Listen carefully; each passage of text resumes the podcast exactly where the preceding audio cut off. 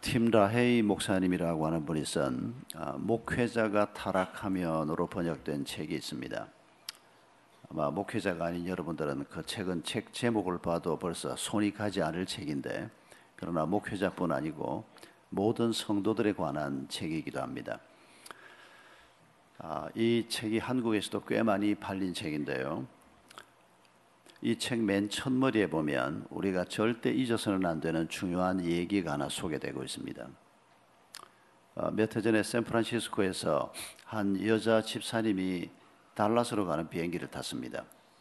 비행기를 타고 보니까 자기 옆자리에 특수염을 아주 멋있게 기른 20대 청년이 앉아 있더랍니다. 아, 그때만 해도 미국 국내선 비행기들이 음식을 주던 때였던 것 같은데 요새는 음식은커녕 뭐 물도 한 잔 안 주거나 그래도 물은 주긴 줍디다 물도 안 준다 그 소리를 들었는데 뭐 시원찮은 샌드위치 하나 주고 5불씩 받기도 하고 자기들은 전략이라고 그렇게 하는 것 같은데 가방 하나 붙여주면서 50불 받고 아, 그게 좋은 전략 같지는 않습니다.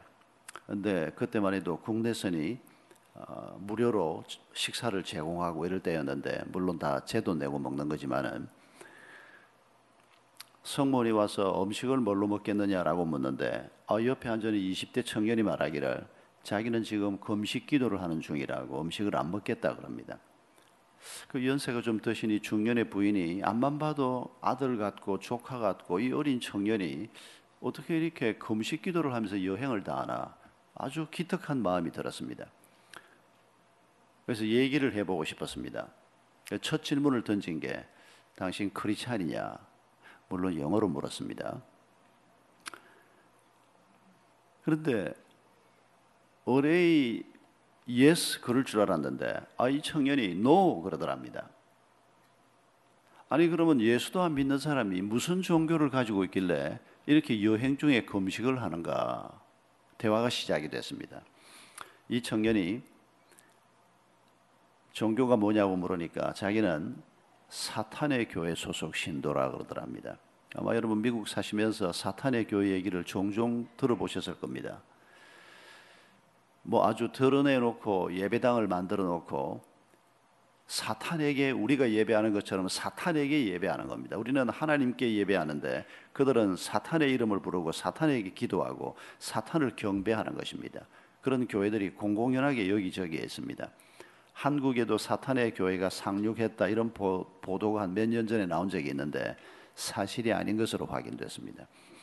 어, 한국은 사탄의 교회 무리들이 있다고 해도 예배당을 만들고 이러기에는 아직 분위기가 뭐 여러분 한국 분위기 아시지 않습니까? 이번에 지금 박근혜 하야 데모하면서 그래도 100만 명, 뭐 150만 명이 모여서 데모하고 쓰레기 하나 없이 깨끗하게 어, 그런 건 이번에 아주 잘 하는 것 같은데 그런데 염려가 되는 것은 불교 방송 개국하고 난 다음에 교회 청년들이 난입을 해서 쇠 파이프를 가지고 불교 방송 기재들 그 비싼 방송국 기재들을 두들겨 부수었는데 경비원이 기자하고 인터뷰를 하면서 그 사람들이 뭐라 그러고 두들겨 부수었는가 하니까 이 마귀 새끼들 무슨 소리를 하려고 그러면서 두들겨 부수었다는 겁니다. 다행히 그 사건 이후에 기독교인들의 소행이다라고 하는 짐작만 있고 증거가 없으니까 더 이상 보도되지 않았고 범인도 체포되지 않은 것 같습니다. 아무 문제가 안 되는 거 보니까. 정신 나간 만약 기독교인이라면 정신 나간 기독교인들이 그런 짓을 하는 겁니다. 뭐 그래서 그런지 아직 한국에는 그런 뭐 정자가 나타나지 않습니다. 그런데 이 청년이 왜 그러면 당신은 금식 기도를 하면서 여행을 하느냐?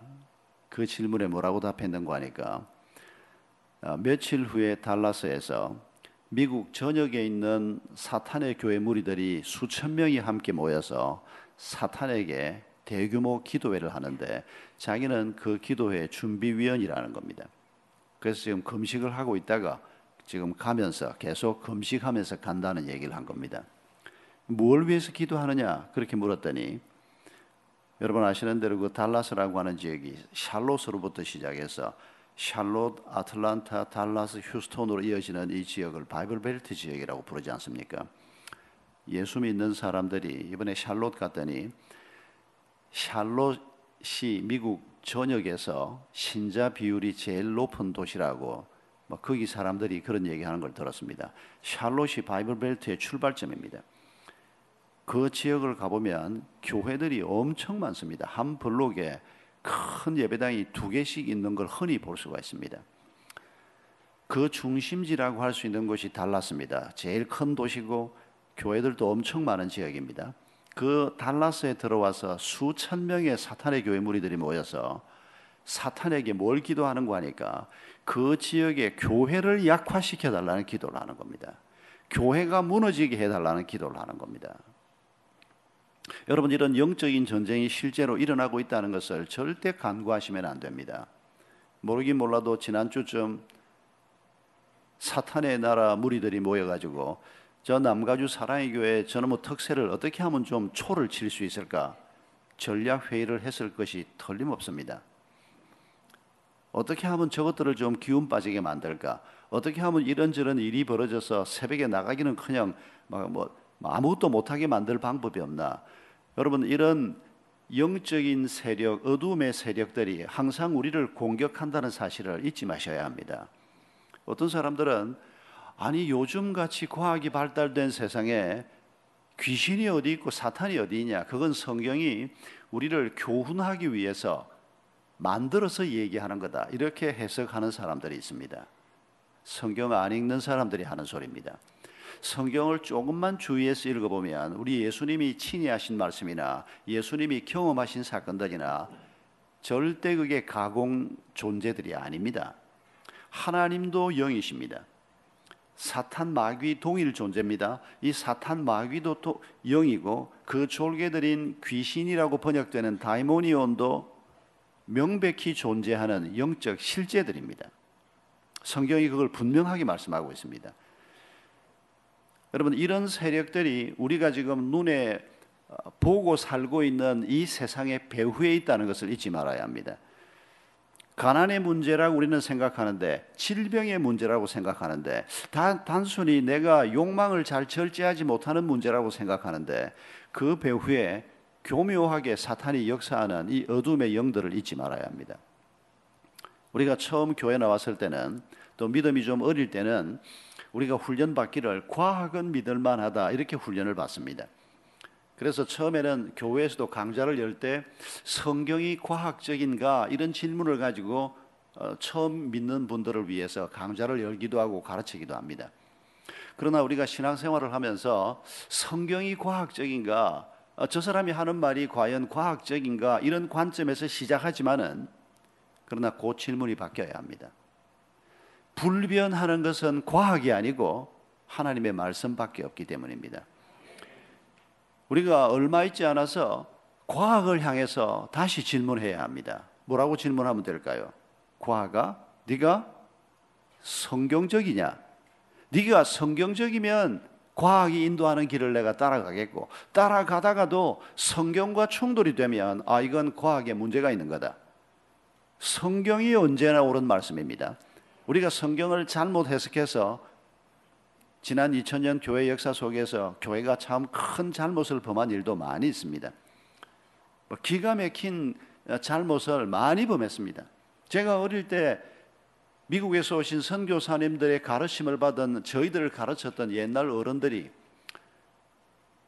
흑백 문제를 가르치면서 노아의 세 자녀 중에서 아버지의 벗은 몸을 보고 아버지를 조롱하고 형제들에게 얘기했던 그 후손들이 아프리카 사람들이라고. 그리고 그 사람들이 축복받은 야베스의 후손인 백인들에게 종로로 타는 것은 성경이 성취된 것이라고. 중학교, 고등학교 다닐 때 그 설교를 들었는데 뭐 성경을 잘 모르니까 또 공부를 많이 한 목사님이 그렇게 설교를 하니까 의뢰이 그런 줄 알았죠. 그런 거짓말이 어디 있습니까?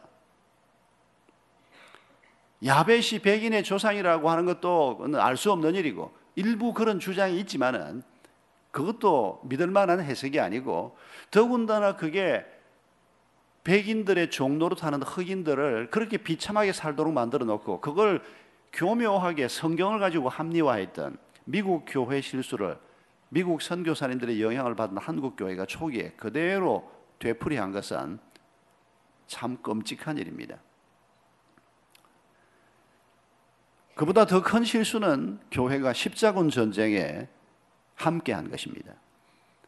예루살렘이라는 땅을 차지하기 위해서 거룩한 전쟁이라고 하고 온갖 살육전을 벌였던 그 끔찍한 전쟁은 교회와 기독교 신자들이 역사 속에 범한 가장 큰 죄악 중의 하나라고 생각이 됩니다. 우리가 성경을 잘못 해석하는 것을 늘 벌벌 떨어야 하는 겁니다.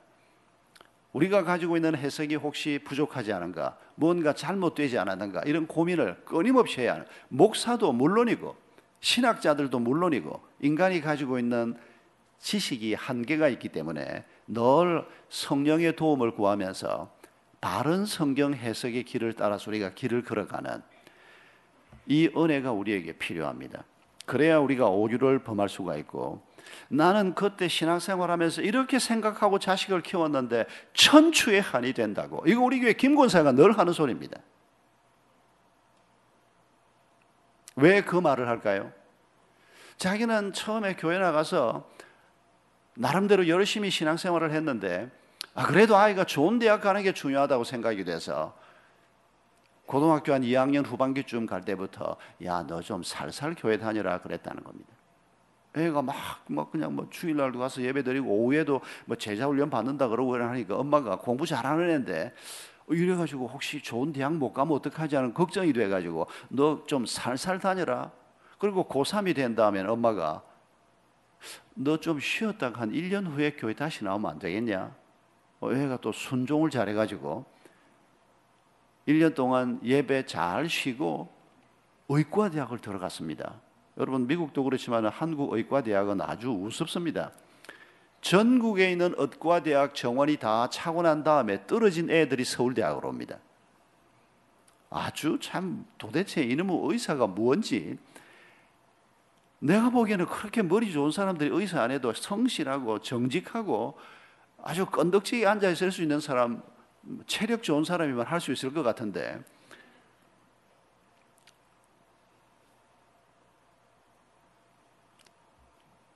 그 아이가 서울의 좋은 의과대학을 들어갔습니다. 엄마한테 의과대학 합격증 딱 갖다 놓고 난 다음에 엄마가 원하는 거 이거였잖아. 대학 들어가 보니까 앞으로 의과대학 훈련 받으면서 어, 놀 기회가 별로 없다. 대학 1, 2학년 때 놀지 않으면 놀 기회가 별로 없다. 어, 산으로 들로 쫓아다니면서 노는데 엄마가 감당이 안 되는 겁니다.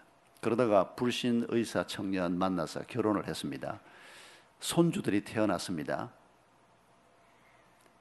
이 권사님이 자기는 계속 열심히 신앙생활을 하면서 교회 권사가 됐는데 자기가 자기 목숨보다 더 사랑하는 이 장녀가 자랑스러웠던 이 아이가 공부를 잘해서 의과대학 가서 의사가 되고 사회생활을 왕성하게 하는데 전혀 하나님하고 담을 쌓고 사는. 교회만 오면 앉아서 웁니다 그 아이 때문에. 손녀들이 지옥 갈 거 생각하니까 이 일을 어떻게 하면 좋으냐고 가슴을 떠들면서 웁니다. 내 죄 때문이라고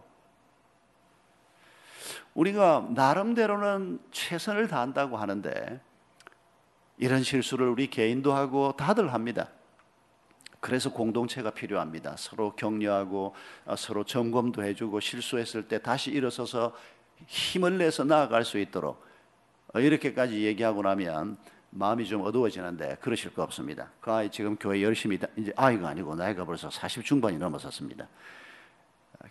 교회 열심히 나옵니다. 얼마 전에는 얼마 전에 아니고 한 몇 해 전에 저한테 와서 목사님 제 친구 아무개가 지금 이단에 빠졌는데 뭐 교회를 좀 어떻게 좀 도와주세요 이렇게 말할 정도로 어릴 때 그래도 믿음이 좀 있었기 때문에 다시 회복이 돼서 다시 시작했는데 중간에 한 20년이 날아가 버렸습니다. 20년이 날아가고 나니까 남편은 철저한 불신자, 철저한 물신 숭배자. 이제 딸이 이제 남편을 위해서 울기 시작하는 자기 남편을 위해서 울기 시작하는 은혜가 임하긴 임했는데 이 은혜의 진전 속도가 너무 느리게 지금 나아가는 이것 때문에 또 권사님이 울고 앉아 있습니다.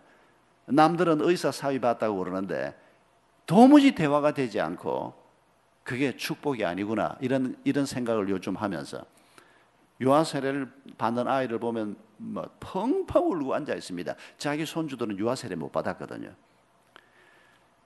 여러분 우리가 우리 삶의 모든 영역에서 하나님이 뭐라고 말씀하시나 우리가 이걸 잘 따라가는 것이 삶의 성공의 비결인 것을 잊지 마십시오.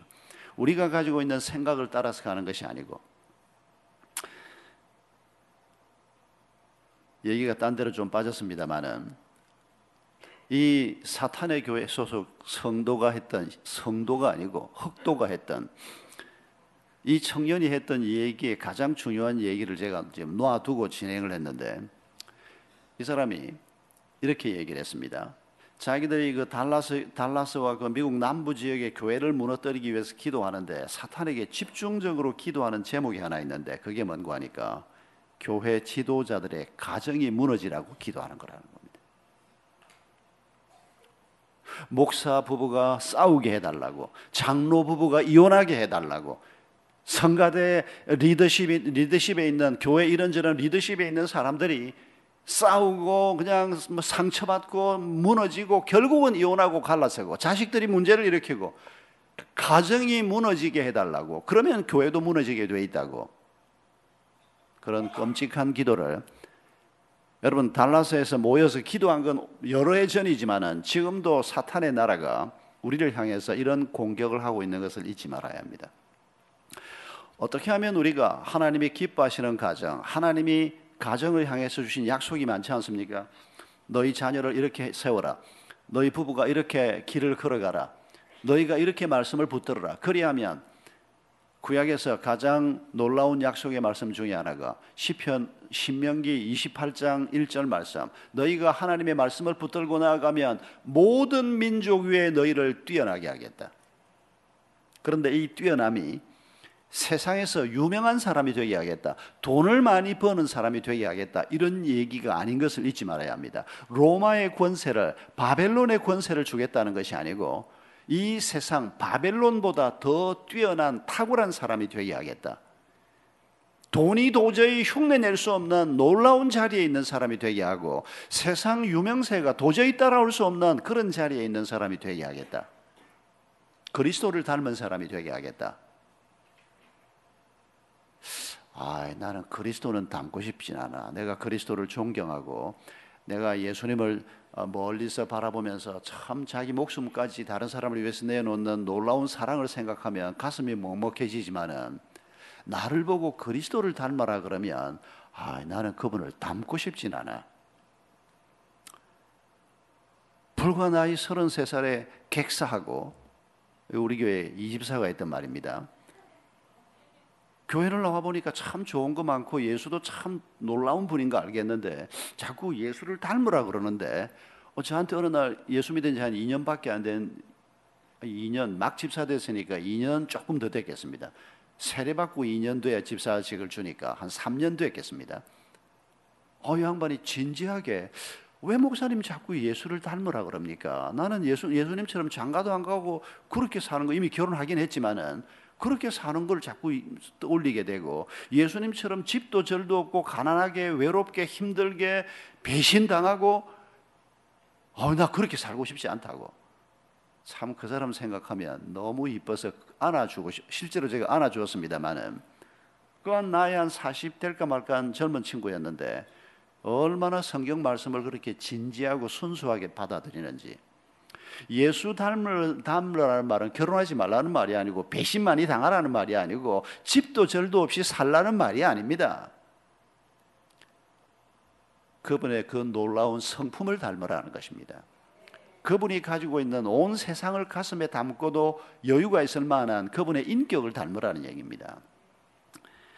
여러분, 우리가 그 주를 닮아가는 일이 가장 중요한 일들이 가정에서부터 시작되지 않습니까?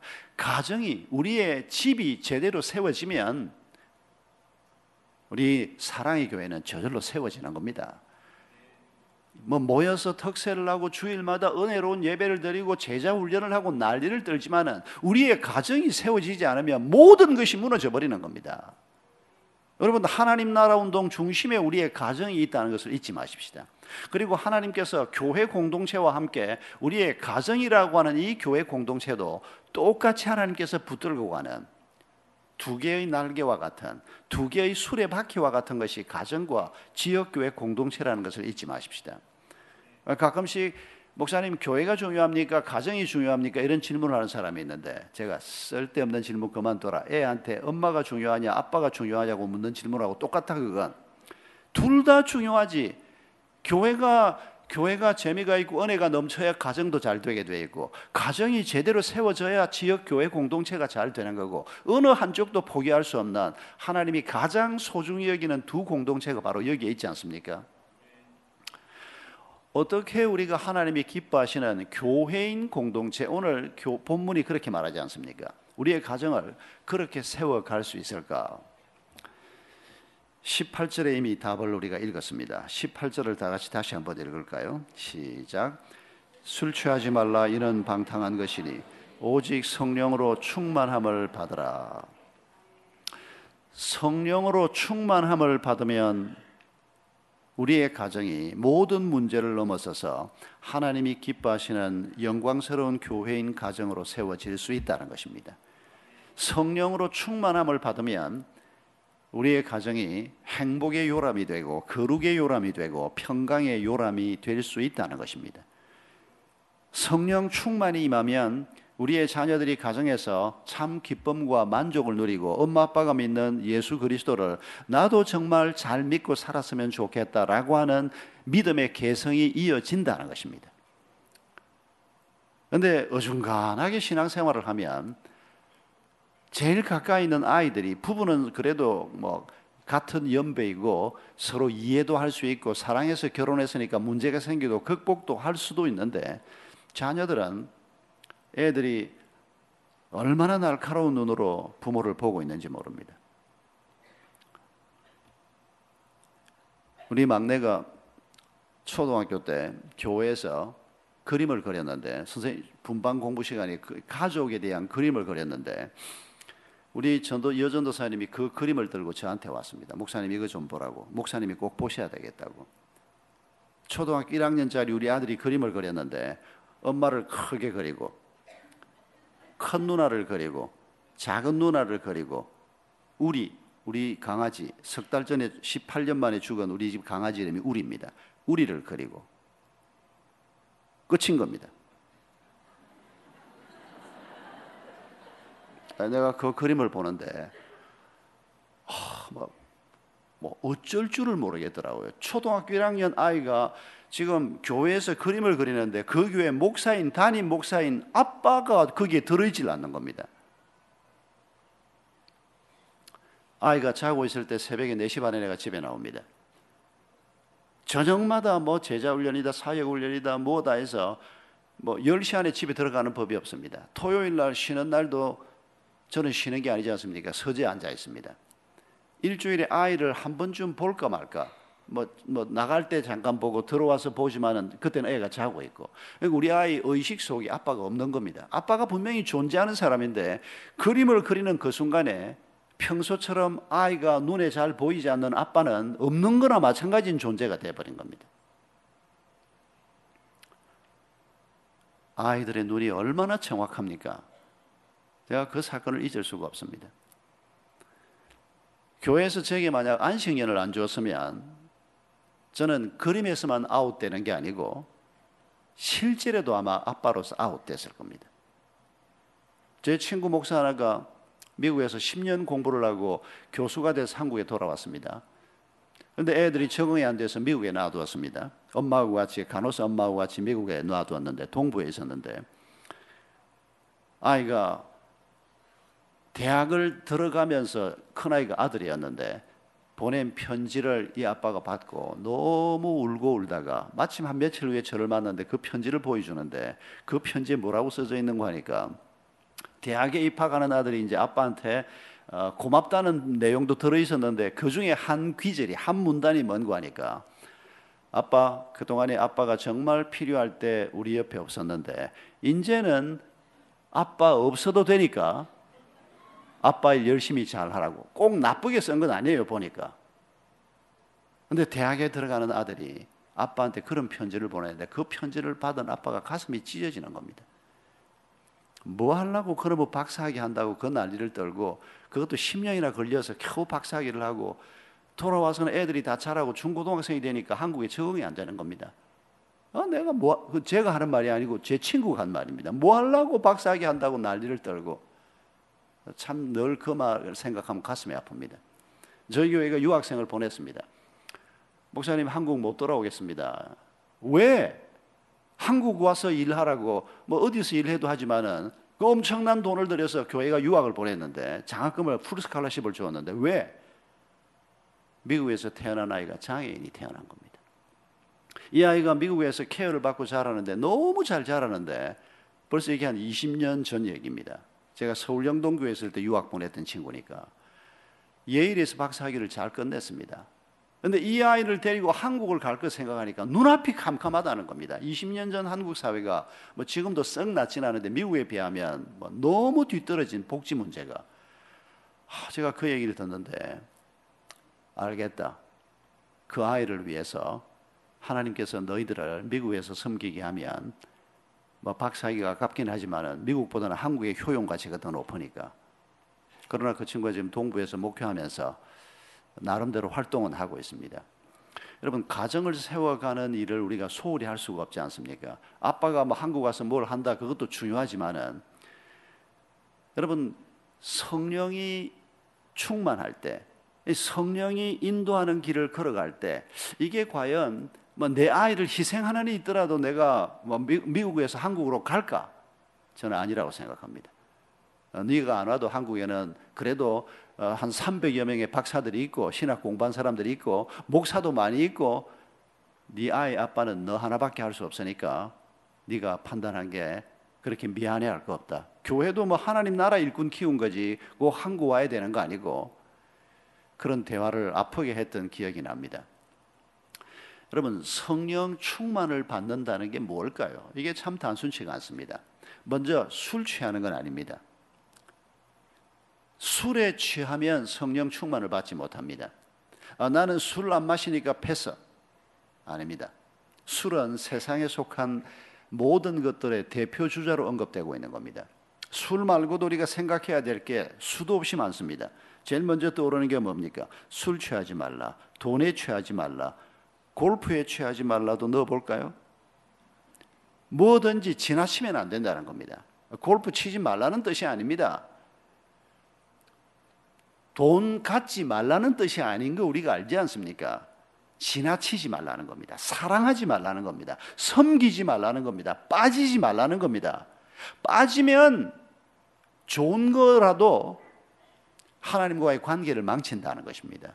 성령 충만을 받으라. 성령에 취한다는 건 뭘까? 오늘 본문에서 간단하게 세 가지 생각하겠습니다.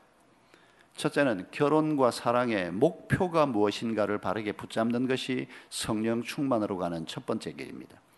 여러분 성령 충만을 받으라라고 말한 다음에 본문에서 이렇게 이렇게 사는 것이 성령 충만한 삶이다라고 설명하지 않습니까? 그 다음 설명을 보면 아 이게 성령 충만이구나 하는 것을 우리가 이해할 수 있습니다. 그리고 성령 충만은 결혼 사랑에만 언급되고 있는 게 아니고 이 이후에 세 가지 인간 관계가 설명되고 있는 걸 여러분 아실 겁니다. 에베소 6장 1절에서 4절까지에는 부모 자식 관계를 얘기하고 있습니다. 6장 5절부터 9절까지에는 종과 상전의 관계, 윗사람과 아랫사람의 관계를 얘기합니다. 인간 삶에서 가장 중요한 이 세 가지 인간 관계, 부부 관계, 혹은 남녀 관계라고 해도 괜찮습니다.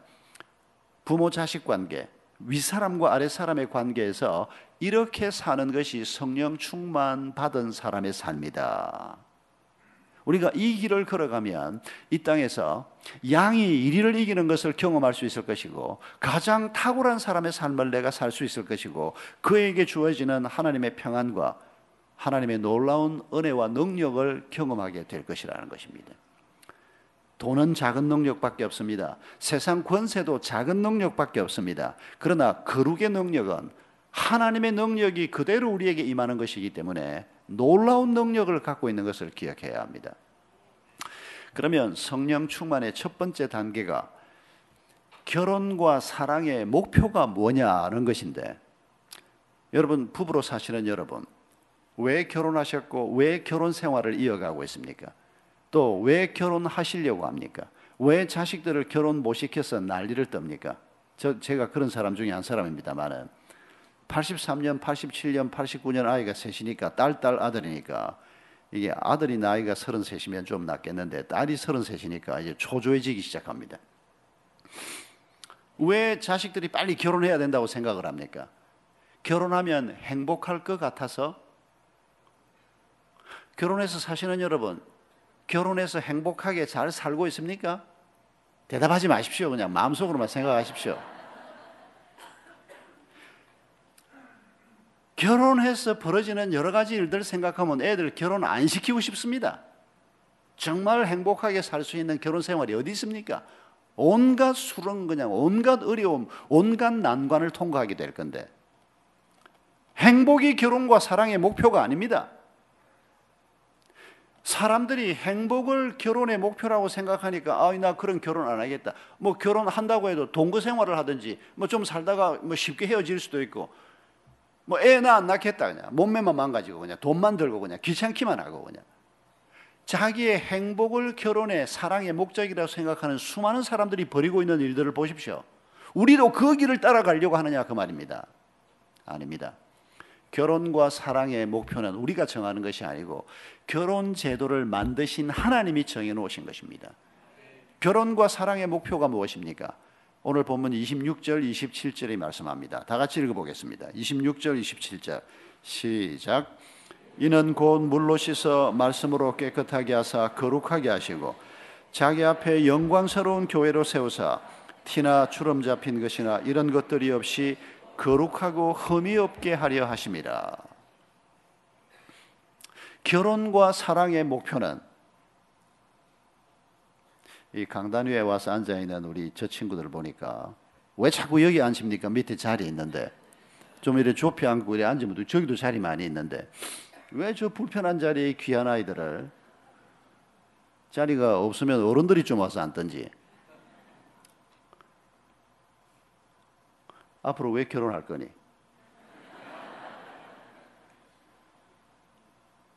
내가 마음에 드는 여자 만나고 마음에 드는 남자 만나서 살면 행복할 거다. 그 생각 가지고 결혼하면 한국에 무슨 말이 있는 거니까 사랑은 무엇의 씨앗 이런 말이 있는데 들어본 적 있니? 눈물의 씨앗. 근데 실제에서는 눈물의 씨앗 정도가 아니고 피눈물의 씨앗. 통곡의 씨앗. 절대 잊으면 안 된다. 특세 두 주간 나와서 요거 하나만 딱 기억하고 가도 값을 본전 빼고 남으니까 제가 뉴저지 감리교회 집회를 몇 년 전에 갔는데 저녁에 저녁을 먹고 목사님 방에 이제 예배 시작 전에 예배 준비실에 앉아 목사님 서재 앉아 있는데 목사님 전화를 받아요. 목사님 그 방 전화로 직통 전화로 전화가 왔어요. 아이 이 방으로 전화가 잘 안 오는데 하고 전화를 받는데 어 영어로 이래 전화를 받는데 젊은 친구가 죽은 겁니다. 장례식 부탁을 받고 얘기를 하고 있는 겁니다. 어, 침통한 얼굴로 전화를 끊고 앉더니 자기 딸 친구인데 중국인 부부인데 그, 그 딸이 하바드를 나왔어요. 목사님 딸이. 이 둘 다 하바드를 졸업한 서른 한 일곱 여덟 요, 요쯤 된 결혼한 지 한한오육년된 친구 애기 하나 있는데 자기가 결혼, 결혼 주례를 했다는 겁니다. 걔들 전도시키려고. 그런데 교회는 안 나오고 믿음이 조금 있는 듯 없는 듯 했는데 둘 다 하바드를 나왔고 연봉도 높고 아주 뭐 전도가 아주 탄탄한 이런 젊은 중국인 부부였는데 이세 부부였는데 부부 싸움을 하다가 5천인가에 살았는데 아주 좋은 아파트에 살았다는데 5천인가에 살았는데 남편이 넘어져서 떨어져서 죽은 겁니다. 그런데 목격자가 뭐라고 증언을 했는 거니까 남편이 창문에서 뒤로 떨어졌다고 정언을 한 겁니다. 그러니까 이게 누가 민 것처럼 이렇게 정언이 된 겁니다. 부인은 밀지 않았다. 남편이 하여튼 막 다투긴 했는데 막 다투다가 남편이 창문가에 서 있다가 어, 뭐 떨어진 거다 이런 식으로 정언을 하고 경찰 조사에 들어갔는데 다행히 경찰이 조사를 해보니까 이게 형사 사건 같지는 않으니까 일단 장례식은 치러도 좋다는 허락을 받고 지금 계속 부인은 피의자가 돼서 수사를 받고 있는 중에 주례해준 목사님한테 전화가 온 겁니다. 그 부인이 아기가 하나 있고 한데 얼마나 정신이 없었겠습니까?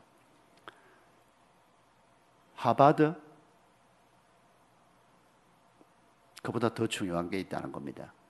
그리스도를 알았더라면 부부가 사는 것이 결혼의 목표, 사랑의 목표가 뭔가를 좀 더 분명하게 붙잡고 살았더라면 얼마나 좋을 뻔했습니까?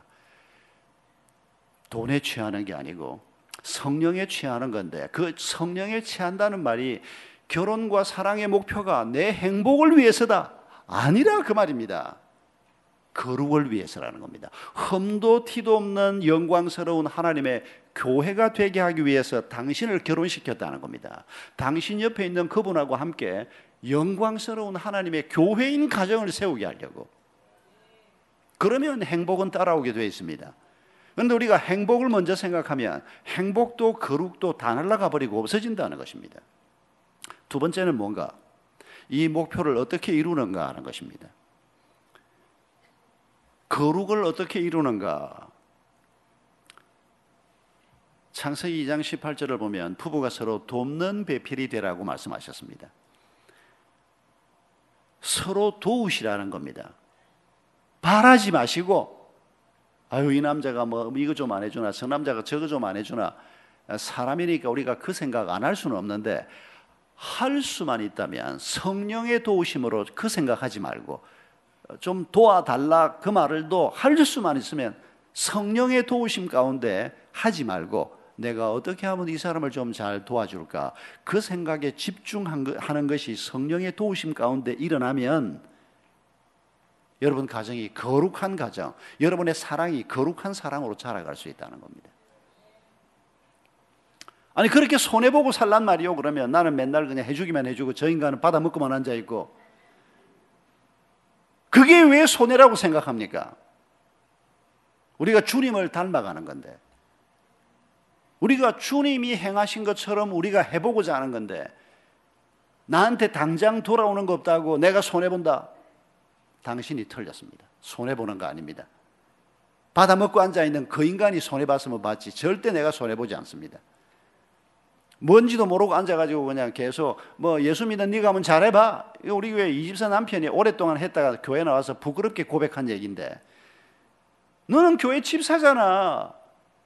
요렇게밖에 못해? 고약한 인간이 그냥 그렇게 부인을 그러니까 부인이 울면서 세상에 내가 저 인간하고 뭐 하려고 결혼을 해가지고 그러나 그렇게 말하면 안 되지 않습니까? 이 가정을 세워가야 하는데 울면서 울면서 그, 그 고약한 남편을 섬기면서 어느 날 하나님이 한 대 쳤습니다. 정신이 번쩍 들도록 그 남편을 그렇게 해서 어느 날 꼼짝 못하고 잡혀와가지고 지금은 이제 교회 집사가 됐는데 그 옛날 자기가 그랬던 것을 얼마나 부끄럽게 어, 생각할 줄 아는 정상적인 인간이 된 겁니다. 여러분 결혼 생활은 네가 잘해주면 내가 잘해주지 두 사람의 관계 속에서 하는 결혼 생활은 저 세상 밖에 있는 사람들이 하는 결혼 생활입니다. 우리의 결혼 생활은 내가 예수를 모를 때 결혼했더라도 우리의 결혼 생활은 하나님과의 관계 속에 사는 겁니다. 저 사람이 잘해주건 못해주건 하나님 앞에서 내가 그리스도인 남편으로서 그리스도인 아내로서 내 길을 걸어간다. 이 사람에게 놀라운 하나님의 은혜가 부어질 것입니다.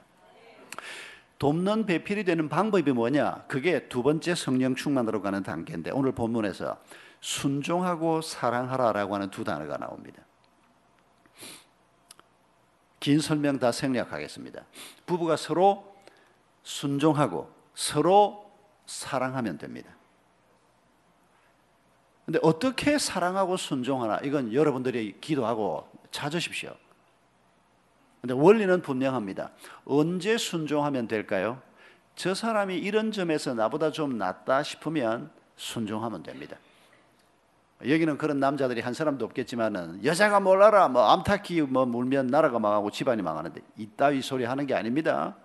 미국까지 와서 그 소리 하면 더 창피하겠지만은 여러분 생각해 보십시오. 집안이나 나라나 암탉 때문에 망했나 주로 수, 수탉들 때문에 망했지. 여러분 하나님께서 남녀를 지으실 때 차별을 두고 지으신 게 아니지 않습니까? 서로 순종하는 겁니다. 아, 이 사람이 이런 점에서는 나보다 낫다. 뭐 저같이 여기도 그런 남자들이 많을 건데 라면 외에는 요리할 줄 모르는 남자들은 주방에서는 식당에 앉아서는 무조건 감사함으로 먹는 겁니다. 그냥 짜니 뭐 어쩌니 그런 소리도 하지 말고 그러면 지가 해쳐 먹든지 이 소리만 돌아올 가능성이 많으니까 제 아내가 이런 말을 절대 한 적이 없습니다. 왜냐하면 제가 반찬 투정을 30몇 년 동안 단 한 번도 해본 적이 없기 때문에 반찬 투정하면 우리 어머니 앞에서 죽었습니다. 그냥 어릴 때도 반찬 투정할 필요가 없었습니다. 우리 어머니 요리 솜씨가 좋았어. 그러나 뭐 반찬 투정을 하는 것은 우리 집안에 있을 수 없는 일이었고 또 할 필요도 없었고 먹을 게 없는데 무슨 반찬 투정입니까? 막 그저 막 먹을 거라도 올라오면 막 감사할 뿐인 건데 뭐6.25 이후에 한국 삶이 뻔했지 않습니까? 뭐, 뭐 제가 30몇 년 동안 제 아내가 저한테 칭찬, 첫째가 한 번도 반찬 투정 안 해서 고맙다. 한 결혼하고 한 10년 지났을 때 그 말을 해서 제가 그게 뭐 칭찬이야. 결혼한 친구들하고 얘기를 해보면 그게 너무 고맙다는 겁니다. 그래서 내가 별 소리를 다 한다 그랬는데 아, 이제 나도 이제 알게 됐습니다. 그게 제법 칭찬 받을 만한 일이라는 걸. 찍소리 하지 말고 감사함으로 먹고 서로 서로 아 저 사람이 이런 점에서 좀 낫다든지 참 귀하다든지 이렇게 느껴질 때 여러분 순종한다는 게 그런 거 아닙니까? 같은 마음으로 응원해주고 받아들여주는 사랑하는 건 언제 하면 될까요? 저 사람이 잘못했다 싶을 때 괜찮아 다시 하면 되지 하나님이 계시잖아 여러분 이게 사랑의 언어인 거 잊지 마십시오. 근데 우리는 주로 어떻게 합니까? 잘 못하면 꼴 좋다. 그럴 줄 알았어. 그것도 한 번만 하고 말면 괜찮은데 한 달 내내 그 말을 하는 인간도 있습니다. 참 그런 사람을 우리가 하나님 앞에 산다고 말해야 할지 그래도 말해야죠. 하나님 앞에 살아도 우리가 그런 실수를 하기 때문에 여러분 사랑과 순종을 다행히 그래도 우리의 짝이 둘도 아니고 다섯도 아니고 딱 한 사람이니까 이 사람을 놓고 내가 이 사람을 어떻게 하면 격려할 수 있고 이 사람이 어떻게 하면 좋아하는 그래서 어떤 말을 해주면 좋아하고 어떤 말을 하면 싫어하고 내가 어떻게 하면 이 사람이 기뻐하는지. 이 사람의 장점이 뭔지. 여러분 한 사람이니까 대화를 많이 하고 주님이 주신 마음으로 순종하고 사랑할 때 우리의 가정이 집 비록 내 이름으로 된 집이 아니고 여전히 새 집이고 남의 집에 새를 들어 살더라도 집이 규모가 작더라도 벌이가 시원치 않더라도 여러분 그게 중요한 게 아니고 하나님의 말씀을 붙들고 우리의 길을 걸어갈 때 그게 놀라운 성령의 축복이 있을 것을 기대하시기 바랍니다. 마지막으로 한 가지 언급하고 있는 것이 오늘 본문에 보면 31절에 부모를 떠나라고 하는 말이 있습니다. 이 말도 여러 가지 해석을 하지만은 저는 간단하게 이렇게 해석해야 된다라고 주장하는 학자들을 옳다고 생각하는데 여러분 우리가 어린 자녀일 때 부모는 우리에게 절대적인 존재였습니다. 모든 것을 부모의 손을 통해서 우리가 공급받지 않습니까? 생명과 필요한 모든 것들을 부모님께로부터 공급받았습니다. 하나님의 대리인이었습니다. 그런데 이제 자녀들이 자라서 취직을 하게 되고 짝을 찾게 되고 마침내 혼인을 해서 이제 자기들의 삶을 살게 되는 독립적인 삶을 살게 되는 순간이 왔습니다. 그럴 때 부모를 떠나라고 하는 말이 무슨 말입니까? 이제 더 이상 부모를 의지하는 것이 아니고 이제 오직 하나님만 바라보고라고 하는 의미로 해석하는 것이 옳다고 생각합니다.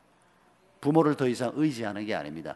부모한테 더 이상 재정적인 도움도 그렇다고 해서 애가 어려움에 빠졌는데도 어, 부모를 떠나 그랬으니까 너 안 도와주는 게 성경적이다. 이렇게 너무 율법적으로 생각하지는 말고 어려움에 빠졌을 때는 부모가 능력이 있으면 재정으로 도울 수도 있고 하죠. 그러나 기본적으로 나이가 45이나 된 여자가 남편이 공무원인데 공무원 월급 몇 푼 안 된다고 매달 엄마한테 생활비를 한 달에 300만 원씩이나 받아 쓴다고 그게 부끄러운 줄도 모르고 자랑을 하고 다니는 근데 그 남편이 공무원이라는 게 뭔가 하니까 판사입니다. 그런데 부잣집 딸하고 결혼을 했는데 시집 오기 전에 살던 삶이 판사 월급 가지고는 도저히 안 되는 거 아닙니까? 판사 월급이 얼마인지는 잘 모르겠는데 그러니까 엄마가 결혼하면서부터 아, 딸한테 생활비를 보태줬는데 45이 될 때까지 십수년이 넘도록 엄마한테 용돈 타으면서 그걸 부끄러운 줄도 모르고 남편 월급에 맞추어서 살 생각 안 하고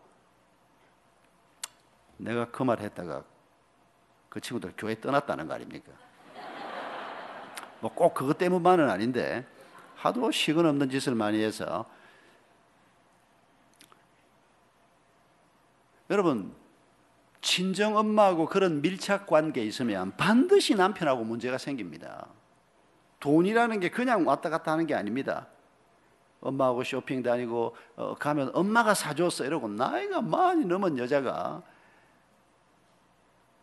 집사 된 지도 벌써 오래됐는데 그러니까 우리가 말씀을 붙드는 것이 그래서 중요하다는 겁니다.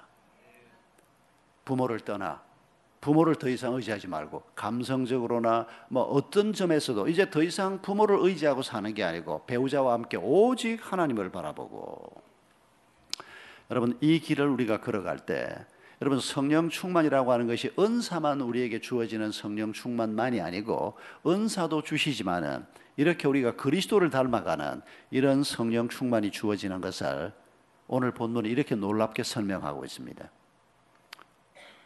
결혼하신 모든 분들은 앞으로 결혼 생활이 1년이 됐건 5년이 됐건 30년이 됐건 목표를 우리가 이 말씀에 맞추어서 내가 이제 이 길을 걸어가리라. 이게 일어나 걷는 것이요 뛰는 것입니다. 우리의 가정이 제대로 세워지면 여러분 부부가 행복할 것이고 여러분 부부가 행복하게 사는 걸 보면 부모님들도 행복할 것이고 아유, 엄마 아빠는 이렇게 살지만은 너는 그렇게 살지 마. 그런 소리 할 거 없습니다. 어차피 당신이 그렇게 살면 애들도 그렇게 살 가능성이 99%입니다. 아이들을 위해서 여러분 부부가 행복해지시기 바랍니다. 행복해지시려고 하면 거룩해지시기 바랍니다. 주님을 닮아가면 행복은 있게 마련이고 아이들한테 많은 거 물려주지 못한다고 미안해하지 말고 가장 중요한 내가 하나님 의지하고 살려고 애썼단다. 이거 물려주면 되는 겁니다. 아이들이 보기에도 우리 아빠가 완벽하지 않지만은 우리 엄마가 완벽하지는 않지만은 그래도 하나님의 말씀을 따라 살려고 애를 쓰는 엄마였다 아빠였다. 그거면 신앙의 유업이 대를 이어지는 것입니다. 하나님은 우리에게 신명기 5장 10절에서 천대에 이르도록 은혜를 베풀겠다고 약속하신 분입니다. 여러분 가정에 천대 이르도록 하나님의 축복과 은혜가 임하기를 바랍니다. 그런데 그게 그냥 임하는 게 아니고 여러분 부부가 어떻게 사느냐에 달려 있다는 겁니다. 아유 뭐 예수 안 믿는 집안에서도 뭐 목사 목사만 나오고 예 제가 그런 사람입니다. 근데 여러분 얼마나 큰 구멍이 있는지 아십니까? 어릴 때 가정 예배 한번 볼 기회가 없었던 목사입니다. 초등학교 3학년 때부터 교회 나갔지만은 기초가 부실한 목사라는 걸 제가 제 아내를 만나고 난 다음에 알 수가 있었습니다. 제 아내는 모태신앙입니다. 우리 장모님이 막 자나 깨나 기도하고 아이들 붙들고 가정 예배 드리던 분입니다. 기초가 다르다는 걸 제가 결혼하고 발견했습니다. 그 전까지는 잘 몰랐습니다. 믿는 부모가 가정 예배 드리면서 이렇게 턱세도 함께 하면서 믿음으로 자기 인생을 살려고 씨름하는 것을 아이들이 보면서 자라는 것이 얼마나 중요한 믿음의 축복인가를 부모가 먼저 깨달아야 합니다. 우리가 그런 축복을 가지고 하나님 앞에 애를 쓰고 한 걸음 한 걸음 나아가는 그걸 자녀들이 보면 아, 우리 엄마에게 가장 중요한 가치는 하나님이구나.